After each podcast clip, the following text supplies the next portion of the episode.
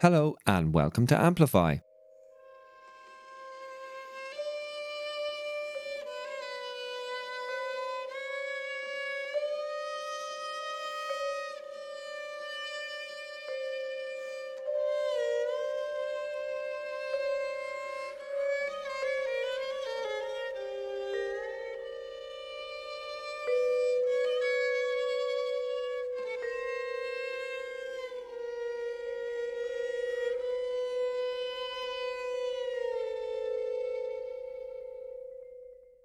Music there from Ian Wilson, the title track of the album Totemic by Alex Petcu and Nathan Sherman from Ergodos Records.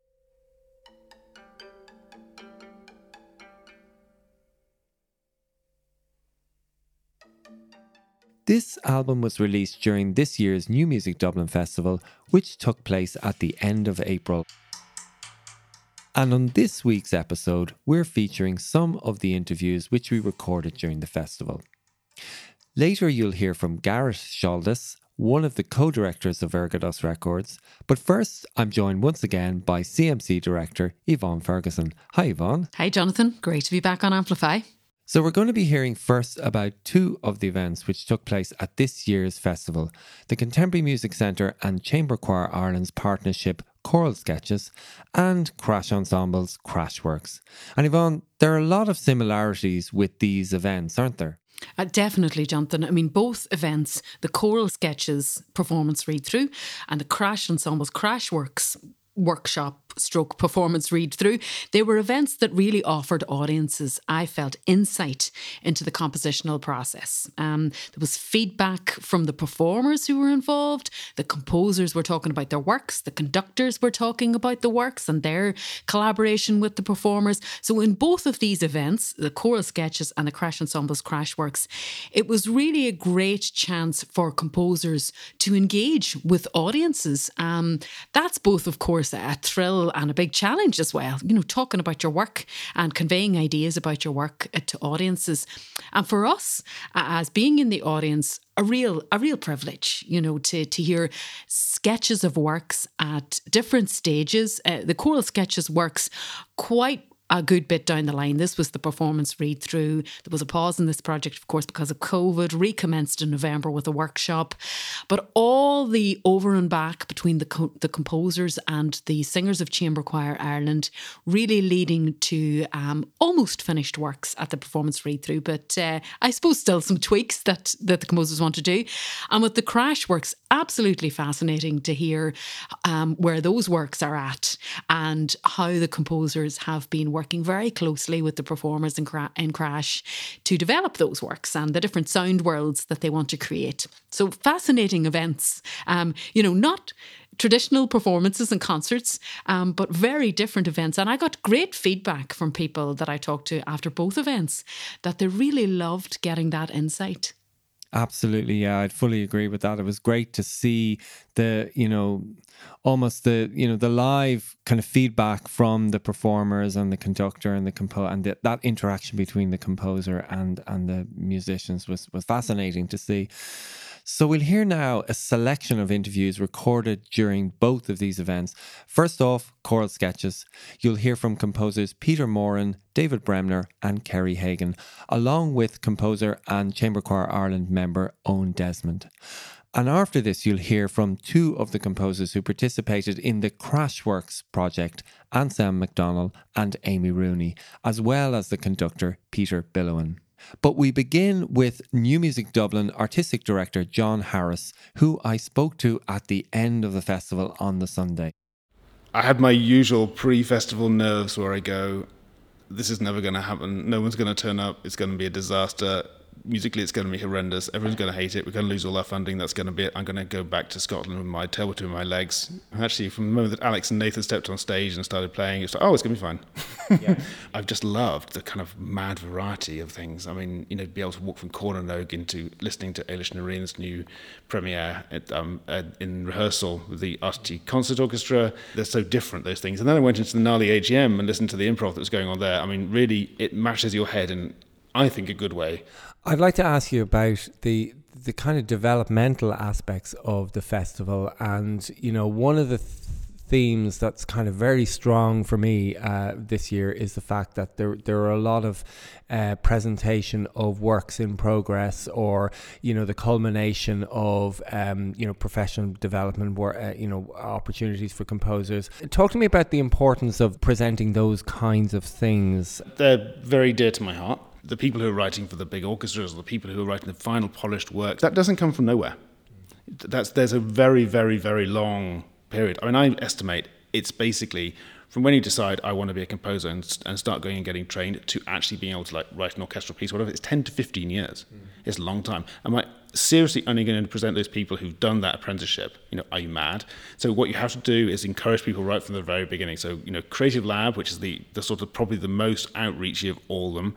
We even have Brassfest, which is five emerging composers who did smaller works last year, now writing for youth brass bands from across Ireland. We have third year and co-writing for the Cór na nÓg, and then there's the explicitly developmental things like Crash Works or choral sketches, where it's professional development, the professional singers absolutely beady eyes on these pieces. Right, guys, you know, we're going to nail down into these and see what's going to go on and then you have the finished stuff. So it's it, it, to some degree it is also showing people where it comes from, but it's also giving people those first senses of oh I'm a composer, I'm in this thing, you know I'm making this thing, and um and that's just incredibly important for people to understand their their you know get their sense of self sorted out really you know.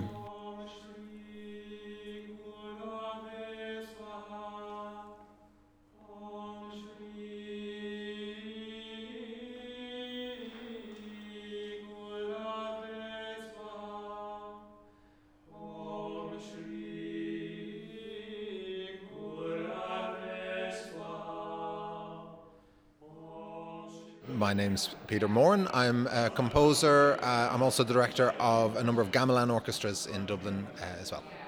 So, Peter, uh, we're, we're just finishing up the choral sketches uh, event at New Music Dublin. Tell me about your piece and your kind of experience of, of uh, participating in this program.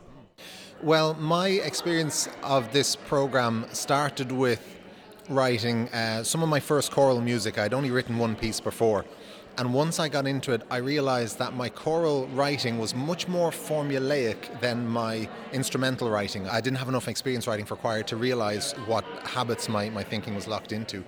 So, through the process of doing sketches and deliberately focusing on sketches that explored techniques that I would never normally think of exploring for choral writing, it really opened up my technique a lot. So, I got to produce eventually a selection of sketches that all explored techniques and approaches that I, I never would have got to um, before. So that was a great starting point.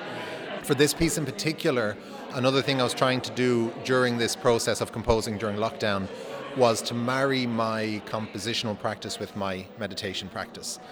This particular composition, which is called Mantra, is taken directly from my own experience of chanting mantras and allowing the music to flow from the mantra in the meditation. So after I finish my meditation, I, will then go away and compose uh, the music that came out of that experience.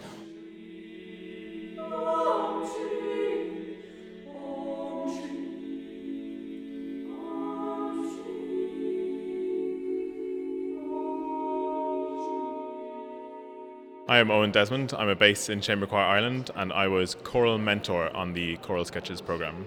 One of the interesting things about the Choral Sketches project is its sort of intention is to bring in composers who are already accomplished composers, but maybe haven't considered writing for choir before. And what I found was some of them had very fixed ideas of what choral writing could and should be, and a lot of what I did was sort of nudge them towards the kind of music, contemporary music, that the chamber choir does a lot of, which is really pushing at the idea of what choral music can look like on the page and sound like. And uh, I think we've heard today three extremely different pieces, all of which are really pushing at that sort of idea of what, what choral music is. Peter, he does a lot of work with gamelan. Um, a lot of his work is in sort of Southeast Asian um, mus- ethno-musical traditions and I think he had written some sketches which were very much drawing on that tradition, but then other sketches which seemed to feel like he almost felt the need to write this four-part harmony chorale style thing and I just I was really pushing him to just forget about that and really focus on what is the sort of philosophical idea behind the rest of his output and there's no reason that choral music can't draw on that just as much as any of the rest of his writing. I never would have thought to bring elements from those meditation practices into my composition practice. They, they had been quite different things to my mind previously. But this Choral Sketches program kind of opened up my thinking on that. All the three pieces were performed twice, or, or parts of it, if it, were, were performed a second time around after discussion from the conductor Paul Hillier and interactions with the composers. But what was very interesting about your piece was, um, well, maybe you describe what, what happened because it was one of those kind of nice, unexpected things. It started with a question from the audience when someone asked the group, what is the meditation experience like for them? Are they meditating while they're singing, or are they drawing on that kind of um, experience? And the singers observed that they have to focus very much on the singing. But Paul, the director, then commented that if they didn't have an audience and the choir simply stood in a circle and sang to each other, they might be able to let go of the reins a bit more and sink more into that meditation. And so, in the discussion that followed, another audience member said, uh, Before you sing it again, do you think you could arrange yourselves in a circle and give us that experience? So, that was a quite unexpected and spontaneous thing. And I think there was a bit of a buzz about the room as the choir said, Oh, can we? Should we? And, the, and the, we all kind of wondered. So, they spread out and encircled the entire audience and then sang that second half of the piece where all the voices are, are out of sync. And it was really just beautiful as the as the overlapping cascading voices leapt from one side of the room to the other as the altos here and the sopranos there then the tenors come in and the voices kind of swirled around us and it was a really beautiful moment totally spontaneous. So I was really thrilled with that outcome of the of the program as well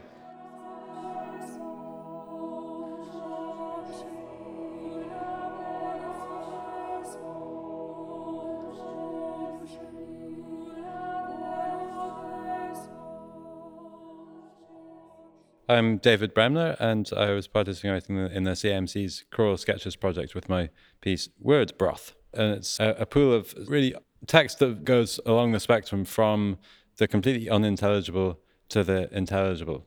So that's what I'm interested in. And to, to use the same portion of text, if only that the same can never be, just those words, which uh, happens uh, to be an iambic pentameter. So this phrase is used for all of the material but it's not always audible because it's it's either too fast or too too breathy to be fully perceived. So some of them might be slowing down, and some of them might be speeding up. So there's it's in a permanent state of flux. So that's why I'm thinking of the the fluidity, and I'm thinking of the the broth, the soup kind of bubbling away with this text, and occasionally these um, fragments of intelligible kind of matter float to the surface.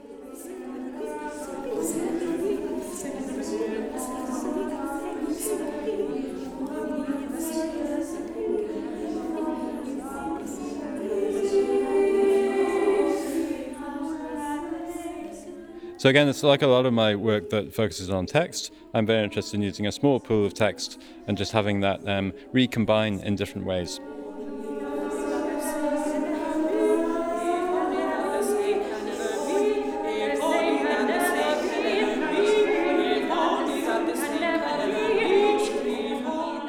The text that I mentioned, if only that the same can never be. But it's not set musically, or it's not, set on stave notation. It's set as on a an empty stave, so as a contour, so as as the shape. So it's if only that the same can never be.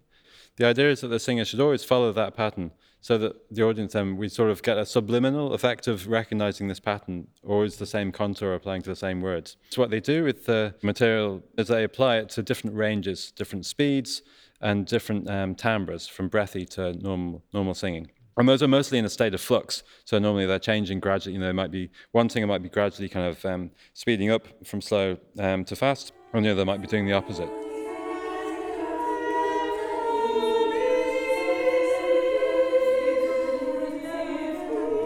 You have quite a pedigree in, in writing for voices and using text. So choral music is a, a very familiar and, and, and natural um, domain of your work. For this particular project, what were your kind of goals for the, the, the, the piece? Or, or, or, you know, did you use this as an opportunity to do something that you maybe wouldn't ordinarily do or use the capability of, of Chamber Choir Ireland, which are, you know, professional choir? Or, you know, what, what was your thinking behind that? my aim was to experiment. Uh, as you say, I've, I've, I've quite a background in choral music as well. As a, I was a, um, a chorister, a cathedral chorister when I was uh, from when I was a child as well. So I've, I've been sort of immersed in, in choral music for, for most of most of my life. But I think there's always there's always things I want to try out. There's things I don't know whether they'll work or not. And in a project like this, the project, the kind of structure that this choral sketches project has really facilitates that facilitates that experimentation. You know, so I can take choral ideas that um, I'm not sure whether they because you never really know no matter what your expertise is in, in, in working in a particular with a particular medium particular area uh, you don't really know whether it's um, it's going to work without trying it if you're if you're doing something that's more, more on the experimental edge of things which this provides it was wonderful to have the opportunity to, to work with Chamber Choir Ireland who I've never I've never worked with before before this so that was um, an excellent part of the, the project as well and the workshop itself, we got to hear your piece twice, and there were two very different performances. Um, talk to me about that, and and maybe how you experienced that kind of interaction with you know with Paul Hillier and some of the things that you do, you you know you discussed in or, or he discussed with you in relation to the to the piece. Paul's such a massive figure and you know, and has so much expertise in sort of um, not a question of getting through the music, but thinking how the music comes across. I thought it was great that the thing was structured in such a way that there could be, you know, we could have two runs where we could talk about the piece in between.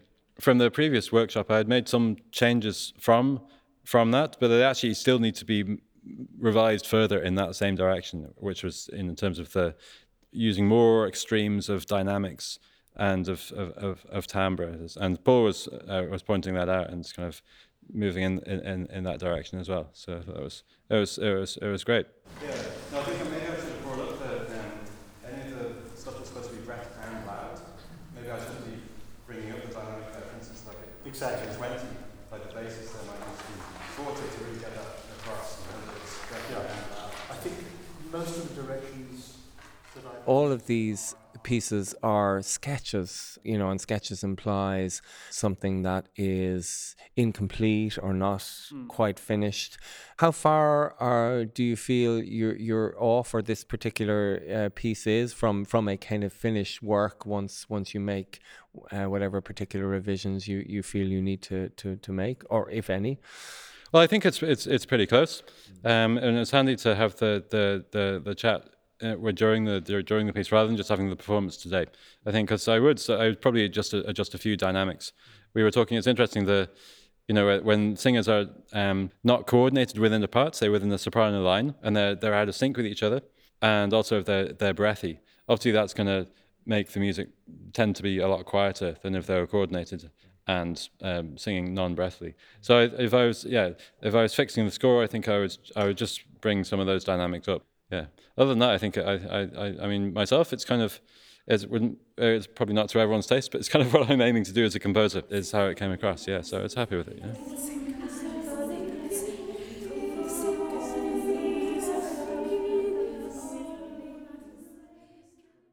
Honky Tonk in Cleveland, Ohio by Carl Sandburg. It's a jazz affair. Drum crashes and cornet razzes. The trombone pony neighs and the tuba jackass snorts. The banjo tickles and titters too awful. The chippies talk about the funnies in the papers. The cartoonists weep in their beer. Ship riveters talk with their feet to the feet of floozies under the tables. A quartet of white hopes mourn with interspersed snickers. I got the blues, I got the blues, I got the blues. And, as we said earlier, the cartoonists weep in their beer.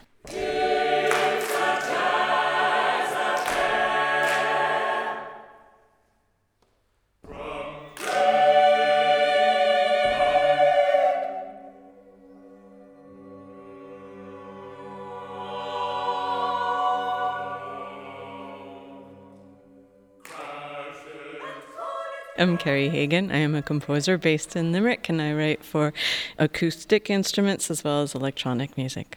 It was entirely inspired by the poem itself. Uh, Carl Sandburg wrote the poem in the 1920s about Cleveland, Ohio. I picked it because I wanted an onomatopoeic text, but when I found this particular poem, it resonated so much with um, social issues of today, a hundred years later, that I ended up composing more around the meaning of the poem, uh, as well as just using the onomatopoeic syllables as part of the texture of the piece.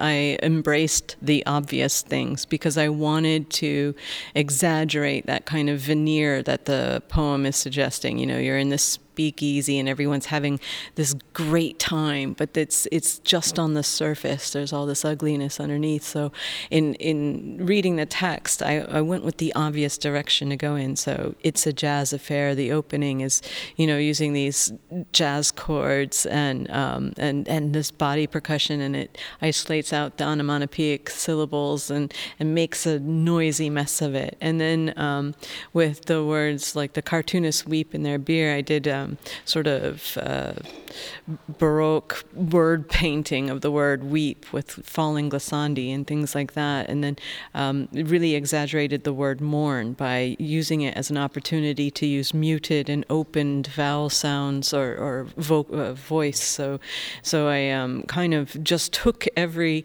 sound and word and just made it as exaggerated as possible.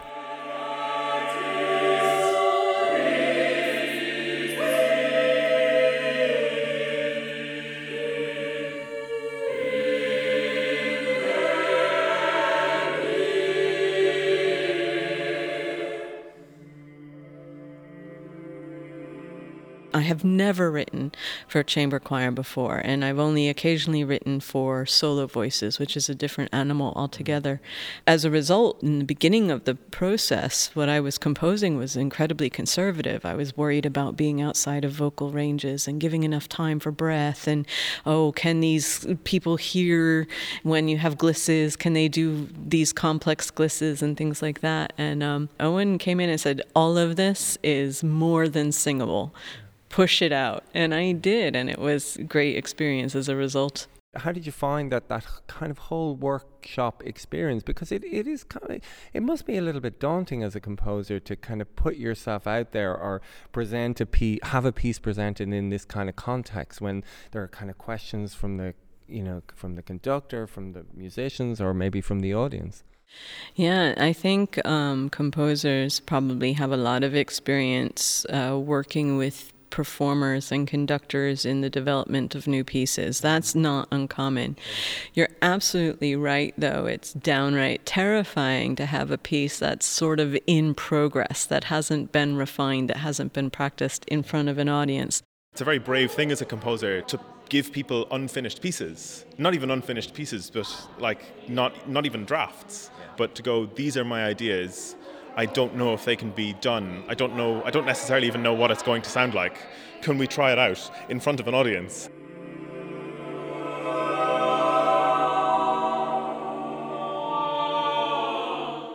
I've been composing for 30 years now, and I don't think I've experienced nerves like I did this morning um, for at least 25 of those 30 years. And it brought me back to early, you know, just it was when I was a young composer and trying things out, and things could go wrong. You know, that's that experience. Like uh, that, that question is like, is is this going to go horribly wrong? It's not a question that I have to ask myself usually, and I did today, which was exciting. I don't don't think I want to do it all the time, but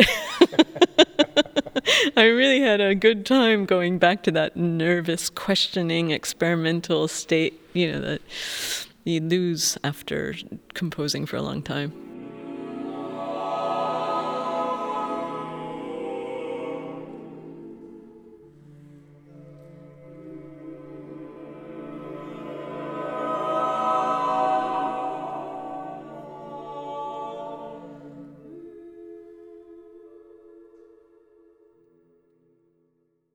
So we're here at the Crashworks concert. Maybe you might introduce yourself, Anselm. Yeah, so my name's Anselm McDonnell, and I'm a composer from Belfast, and uh, I'm delighted that I'm one of the composers working with Crash over like a sort of year, year and a half residency. So today we showcased. Uh, some of the works in progress that uh, we're working on. Tried out a couple of different sounds, and then we'll be we will be turning those into full pieces for next year's New Music Dublin. So tell me about your piece and the experience of, of working under this program. Um, so my piece is called Honnold, and it's based on a rock climber who made a sort of a record uh, breaking uh, climb of uh, El Capitan cliff face in Yosemite National Park without any ropes. Um, and there's an amazing documentary about it. I wanted to respond to that in some way musically. And working with Crash has been fantastic in that regard because there were a lot of the sounds that were experimental, attaching objects to the instruments and so on, and weren't things that I could imagine in my head what they would come out like. So the process has been quite collaborative with Crash, you know, emails back and forth to the players, asking for sort of sound clips of how how stuff will actually work and so on. Um, and then hearing it today was just uh, fantastic and hearing how it all comes together. I haven't heard the sound of this yet, so I'm really looking forward to it. Shall, we have a listen for the for the for the rulers? Uh, yes, absolutely.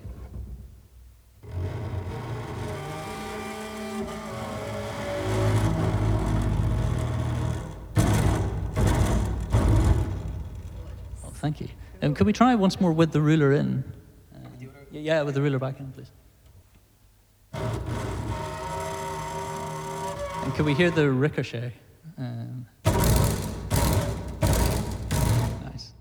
I'm coming away with even more ideas now that I've heard those sounds of what I can do with those and what I can create. And that's probably something that you wouldn't ordinarily get the opportunity to do in a straightforward commission. Uh, yes, and, and that's very much why I've taken the opportunity to work in this way because, you know, I, I, I write a lot of stuff that uses sort of more traditional techniques with the instruments as well, and I love that and I and I enjoy that. But uh, when I get the opportunity to work so closely with the musicians, it's a great chance for me to really push my understanding of the instrument and the boundaries of what I know that they can do.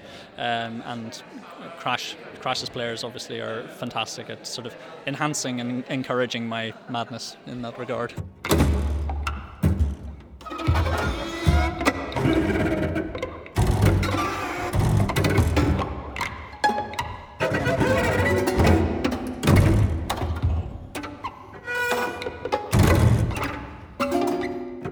Was interested in ways of distorting the instrument sound, and later I'll be doing that with electronics as, as well. But ways of distorting the instrument sound that don't actually damage the instrument itself. So, you know, using things like fridge magnets in the piano uh, instead of screws and, and, so on. You know, they're all, they're all very. Uh, although they require attaching things to the instrument, they're very non-invasive uh, techniques, but really dramatically change and reimagine the sound. And I think makes me think about the instruments themselves quite differently. For example, the paper clips attached to the strings are make quite a very thuddy sound. They remove a lot of the high frequencies, um, and so the instruments. Then the string instruments to me become more percussive instruments, and so I write for them in a different, uh, uh, sort of in a different way than I would normally.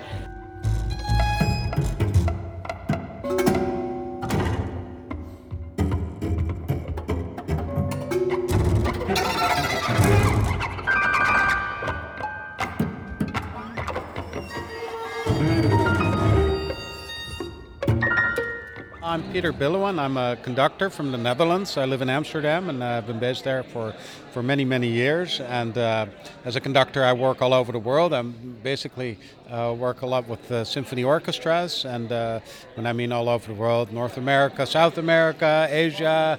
And uh, But um, f- strangely enough, this is my very first time uh, coming to Dublin, coming to Ireland. Ah. So it's a great pleasure to be here and, and an even greater pleasure to be part of New Music Dublin. i had been told before that we would be doing this project and that the young composers would be handing in their scores uh, somewhere around now. I think it was about two weeks ago, so it was very short preparation time on my side to be able to look at their scores and see what was going on. But it was part of the project, in fact, is work in progress. So look at the score together with the musicians, with the composer, and see where it's going, and see what, what's there now, how's that working, what's good, what isn't, and then uh, how, to, how to move it into the future. We had one session before this all together, and some of the composers had individual sessions with some of the players from Crash even around that. For instance, uh, Laura Highland had written something in her score which was so unusual. She doesn't have the notation background that, that, that most of us have in this uh, you know, classical field. And so she'd written some things that needed explaining and working out. And so they'd already spent a good hour working that out before, before we met uh, all together. And, but basically, we had an hour and a half session uh, a, a few days back and then said, okay, what can we do now that's useful? And then to, to, to give a, a, an honest presentation of the piece uh, here on Friday. I often find it can be it can be quite a daunting thing for the composer to be in front of the public, almost having to defend or explain his or her music. I find that composers find it daunting to be in front of the musicians because the musicians are looking at the notes. Oh, you've written something that's unplayable. You've written. I don't understand what you've written here, and and especially you know orchestras. It's even worse because it's such a large group, and you can have 30 people asking questions at the same time, and you and then you have a conductor who maybe you know can be a, a, a, bit of a big personality in the mix as well. So um, I, the, the interaction between the the musicians and the composer is is is always well, which a, a, there is a natural tension there, yes. a natural tension to get somewhere because the composer is coming with an intent and, and they hope to reach it. And something that even happened with one of the composers in this process. They came in and said, "Oh, well, actually, just do yeah. If you want, then just do it the way you you think is right." And then uh, she came in the next next session and said, "Actually, I had thought about it, and I want you to know I." I, I, take that back a little bit. I really did mean what I wrote. It's just we need to find how we can get it, and and I think those are fascinating fascinating parts of the process.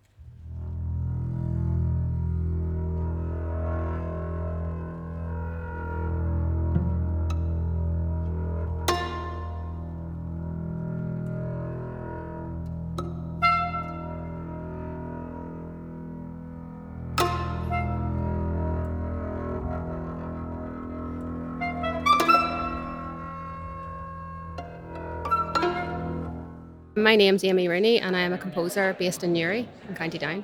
My piece was called Disequilibrium and it reflects on our auditory system and how we hear and the balance with which we hear.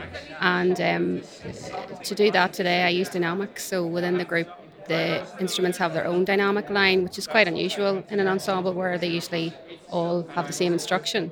So it's just about a, a dense texture of sound where the, there are subtle rises and falls within the ensemble.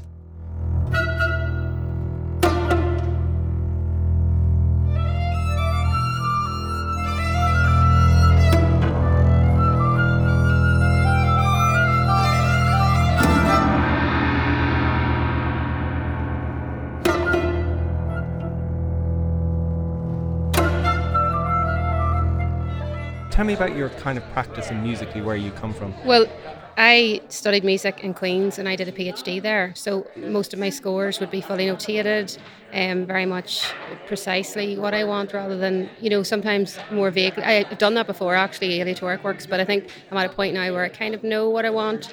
So the scores are very heavily notated, very precise very much know what I want. And I think in a rehearsal, it's easier that way because if something doesn't go your way, it was your fault. You didn't write it in, you know. So it all falls on you. But it's it's a good way. It, it achieves clarity, I think, with the performers. You you give a clear sense of what you want, and then they can give it back. Yeah, and of course, you know, when you're dealing with you know top musicians in a group like the Crash mm. Ensemble that's an awful oh, lot easier, yeah, isn't it? Absolutely. I mean, they're unbelievable the detail that they can take from a score. Like even the other day, they did what they were calling a run through, and it was just incredible. They're just such talented players, and they're so used to each other. I think as well, they're such a well-established ensemble that they read each other so well, and you know, it's just it's remarkable what they produce.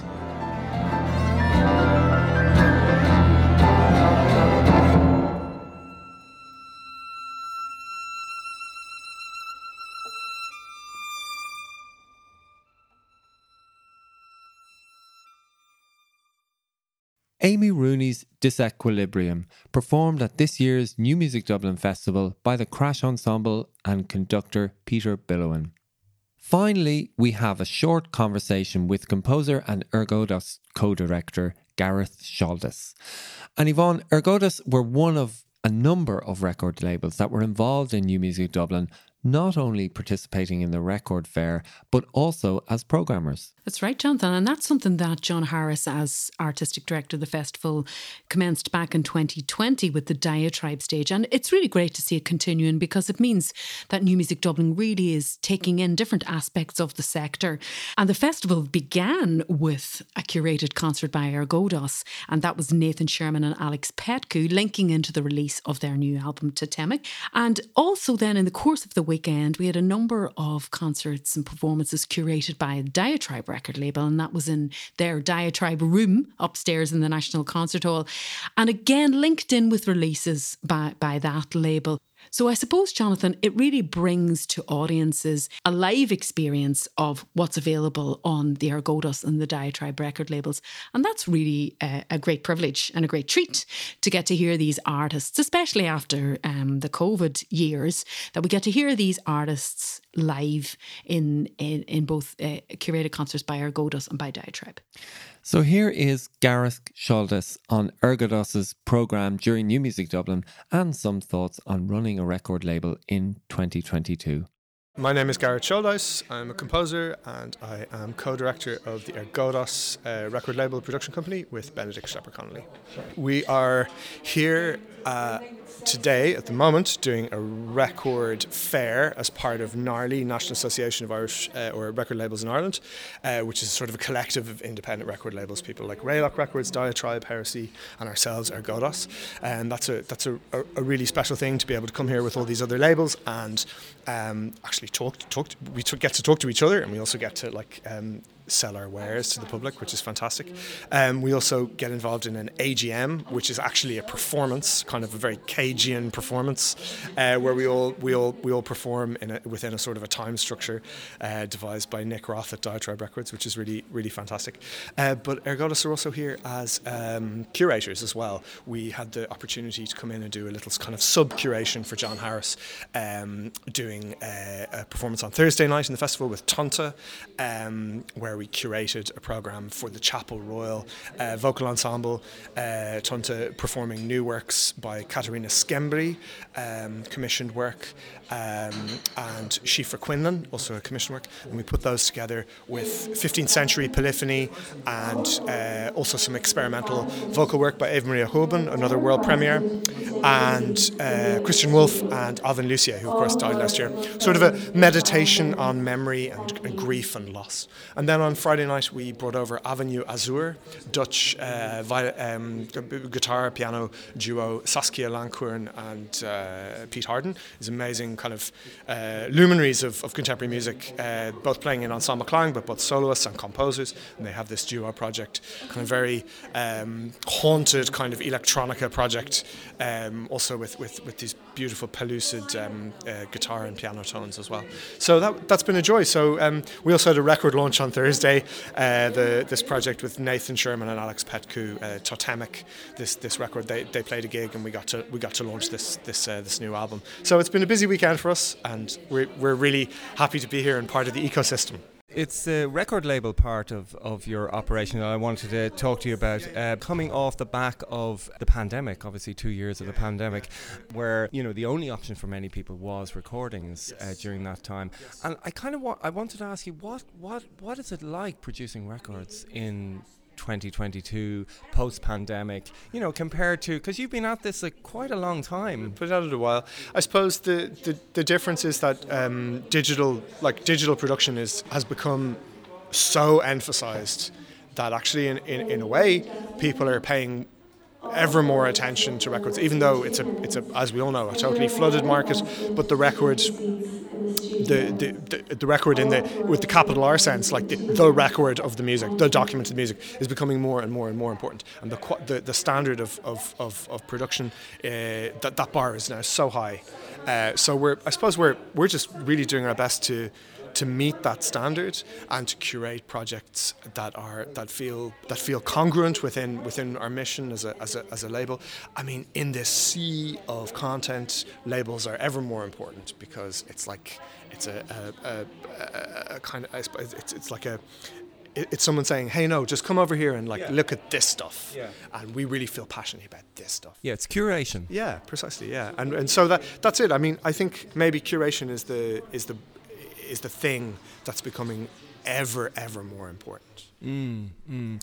And uh, you know, like just before we, we started to record, you were saying that you know a, re- a record doesn't feel like it's been released until it's available in some tangible visi- digital format or physical, physical format. format. It, it, it, you know, we do a lot of stuff that's digital only. It's great that we get to do stuff that's digital only now, and, and, and it's still we can still kind of give it its moment, but at the same time, um, it's uh, it well, I guess yeah. It just it feels like when when particularly at events like these when we have something physical it, it just it, it manifests it in a very specific way and so we, we do try even when we when we have digital only records we myself and Benedict are always kind of saying well down the line maybe when the moment is right when we get some funding maybe we you know we can we can do a physical version and uh, I suppose that's that's always our aspiration for, for everything that we do is that we will have a physical a physical version of it. I mean, um, the ritual of sitting down, putting on a record, CD or, or vinyl or whatever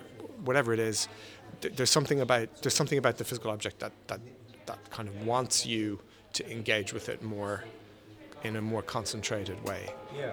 And uh, I think I think that's still sort of part of what, of the way we think.